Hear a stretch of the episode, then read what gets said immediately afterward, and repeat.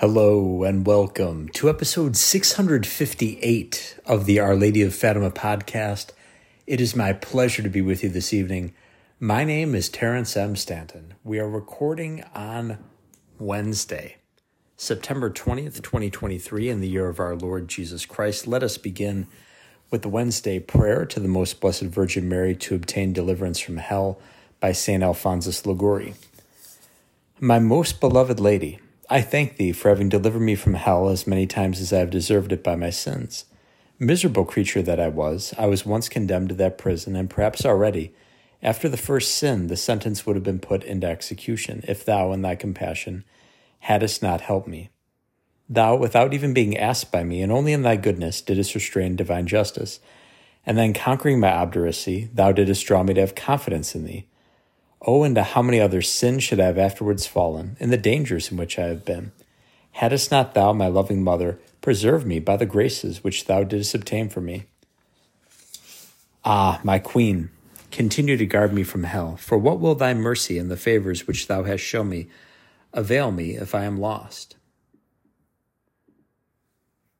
If I did not always love thee, now at least, after God, I love thee above all things. Never allow me to turn my back on thee and on God, who by thy means has granted me so many graces. My most amiable lady, never allow me to have the misfortune to hate thee and curse thee for all eternity in hell. Wilt thou endure to see a servant of thine who loves thee lost? O Mary, what sayest thou? I shall be lost if I abandon thee. But who can ever more have the heart to leave thee? How can I ever forget the love thou hast borne me? My lady, since thou hast done so much to save me, complete the work, continue thy aid. Wilt thou help me? But what do I say? If at a time when I lived forgetful of thee, thou didst favor me so much, how much more may I not hope for now that I love thee and recommend myself to thee? No, he can never be lost who recommends himself to thee. He alone is lost who has not recourse to thee. Ah, my mother, leave me not in thy own hands. Leave me not in my own hands, for I should then be lost. Grant that I may always have recourse to thee. Save me, my hope. Save me from hell, but in the first place, save me from sin, which alone can condemn me to it. Today, friends, we're going to follow up on Saint Januarius or Saint Gennaro, as he is known in Italy. We had the article from fisheaters.com that we went over yesterday and this is a follow up from the National Catholic Register, located at nationalcatholicregister.com. It was published yesterday, September 19. Blood of St. Januarius completely liquefied on feast day. A declaration that the miracle had again taken place was made at the start of Mass by Abbot Vincenzo di Gregorio. And do you hear much about this in the secular media? Probably not much at all a miracle takes place, and this is something that's happened with regularity over the years, sometimes a few times during the course of the year, and little to nothing is said about it in the secular media. You think that might be news, right? A literal miracle. The liquefaction of blood of a man who's been dead for many centuries. Nope, not a peep from the secular media. But it's true. God is still working miracles if we just have eyes to see it. The article begins by saying the blood of the martyr St. Januarius again liquefied in Naples on Tuesday. We have just taken from the safe the reliquary with the blood of our patron saint, which immediately completely liquefied, the abbot of the chapel of the treasury of the Naples Cathedral announced on September 19. The declaration that the miracle had again taken place was made at the start of Mass by Abbot Vincenzo di Gregorio. The Archbishop of Naples, Domenico Battaglia, held the relic of the blood, moving the glass ampoules to demonstrate the liquid state of the blood to the sounds of strong applause, while the deputy of the wisdom of the people waved a white cloth. On September 19, once again, yesterday as I'm recording this, the Catholic Church celebrates the feast of St. Januarius, bishop, martyr, and patron saint of Naples, Italy. Traditionally, on this day and on two other occasions a year, his blood, which is kept in a glass ampule, if I'm pronouncing that correctly, I'm not sure, A M P O U L E, in the shape of a rounded cruet, liquefies. It is believed the miracle has taken place since at least 1389, the first instance on record. The, lique- the liquefaction process sometimes takes hours or even days, and sometimes it does not happen at all. In local lore, the failure of the blood to liquefy signals war, famine, disease, or other disaster. At Mass, September 19, Archbishop Battaglia of Naples spoke about the miracle and what it is and is not. Every year, we see firsthand how the witness of a man who generously gave his life for the gospel until his last breath, until his last drop of blood, is not something of the past, a historic event useful only to write about in some pages of a book, he said. No, Archbishop Battaglia continued, it's a testimony that is present, living, current, and capable of speaking to the heart of every believer, pushing him to more consistency, beyond courage, to a life of giving steeped in sharing. He reminded those present that the blood of St. Januarius is not an oracle to consult, and even less a city horoscope whose function is to predict misfortune or fortune for the city. No, the relic we bless is simply a road sign, a finger that points us to the necessity, the urgency, the requirement to follow the gospel in a radical way, un- being unreservedly attracted by its liberating beauty, listening with an open heart and mind to its word of life and hope. Archbishop Battaglia said the blood of St. Januarius makes him think of the unjust bloodshed that happens every day whenever a person is wounded, humiliated, not respected in his dignity. How about abortion? I would throw that in there as well.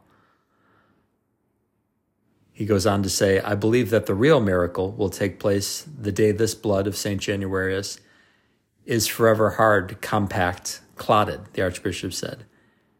Yes, I believe that the real miracle will happen when justice kisses peace, when good overpowers evil forever, when the good news of Jesus Christ dries up the pain of the world, illuminates the darkness for good, brings all things to completion, enters so deeply into the hearts of men and women that their words, their deeds, their thoughts will be nothing but goodness, benevolence, beauty. After the Mass, the relic of St. Januarius' blood will remain on display for veneration in the Cathedral of Naples until September 26 and Thanksgiving for the miracle. So it happened again, my friends the miracle of the liquefaction of the blood of St. Januarius. And you will hear nothing about it on NBC Nightly News, ABC World News Tonight, CBS, whatever they call their evening news show. I don't know. And frankly, I don't care. The corporate media will say nothing about it. They will continue to talk about what? climate change, viruses. Donald Trump is the most evil person in the history of the world. Uh, Joe Biden was fairly elected president, and if you don't think so, you're an idiot or a white supremacist. Whatever other nonsense, whatever other lies they want to tell you. Anything but the truth in the corporate media.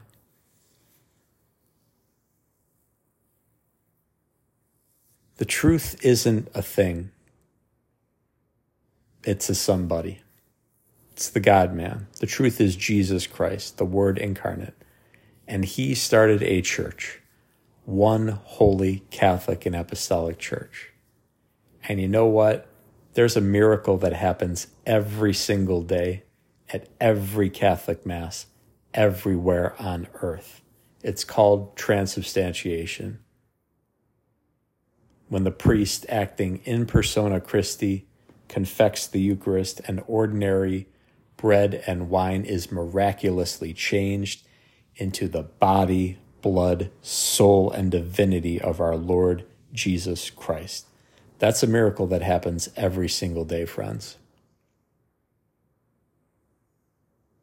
Thank you, Jesus, for coming to us, for deigning to come to a lowly, miserable sinner like me in the most blessed sacrament. Thank you, thank you, thank you. Could thank you on my knees a thousand times a day, and that wouldn't be nearly enough for this most precious gift you've given us in the miracle of the Eucharist. Thank you, Jesus. Let us conclude, friends, by mentioning helping autism through learning and outreach available on the web at halo-soma.org. That's halo-soma.org. Also, please tune into episodes 277 and 548 of the Our Lady of Fatima podcast. The topic of discussion, RPM, Rapid Prompting Method, a system of communication for non speakers, just as sign language, was a nearly miraculous breakthrough for the deaf, and Braille, the same in terms of being able to read for the blind. Well, that's what Rapid Prompting Method is doing for non speakers.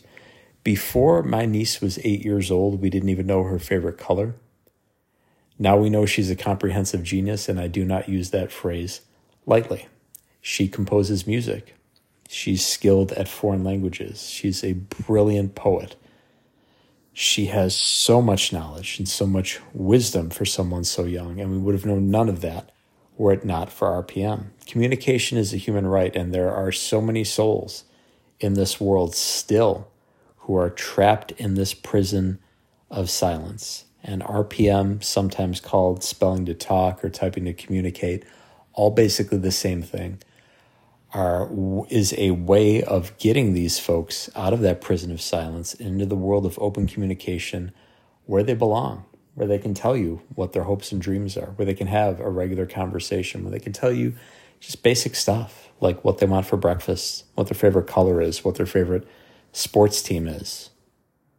Just average, ordinary things that we take for granted as speakers.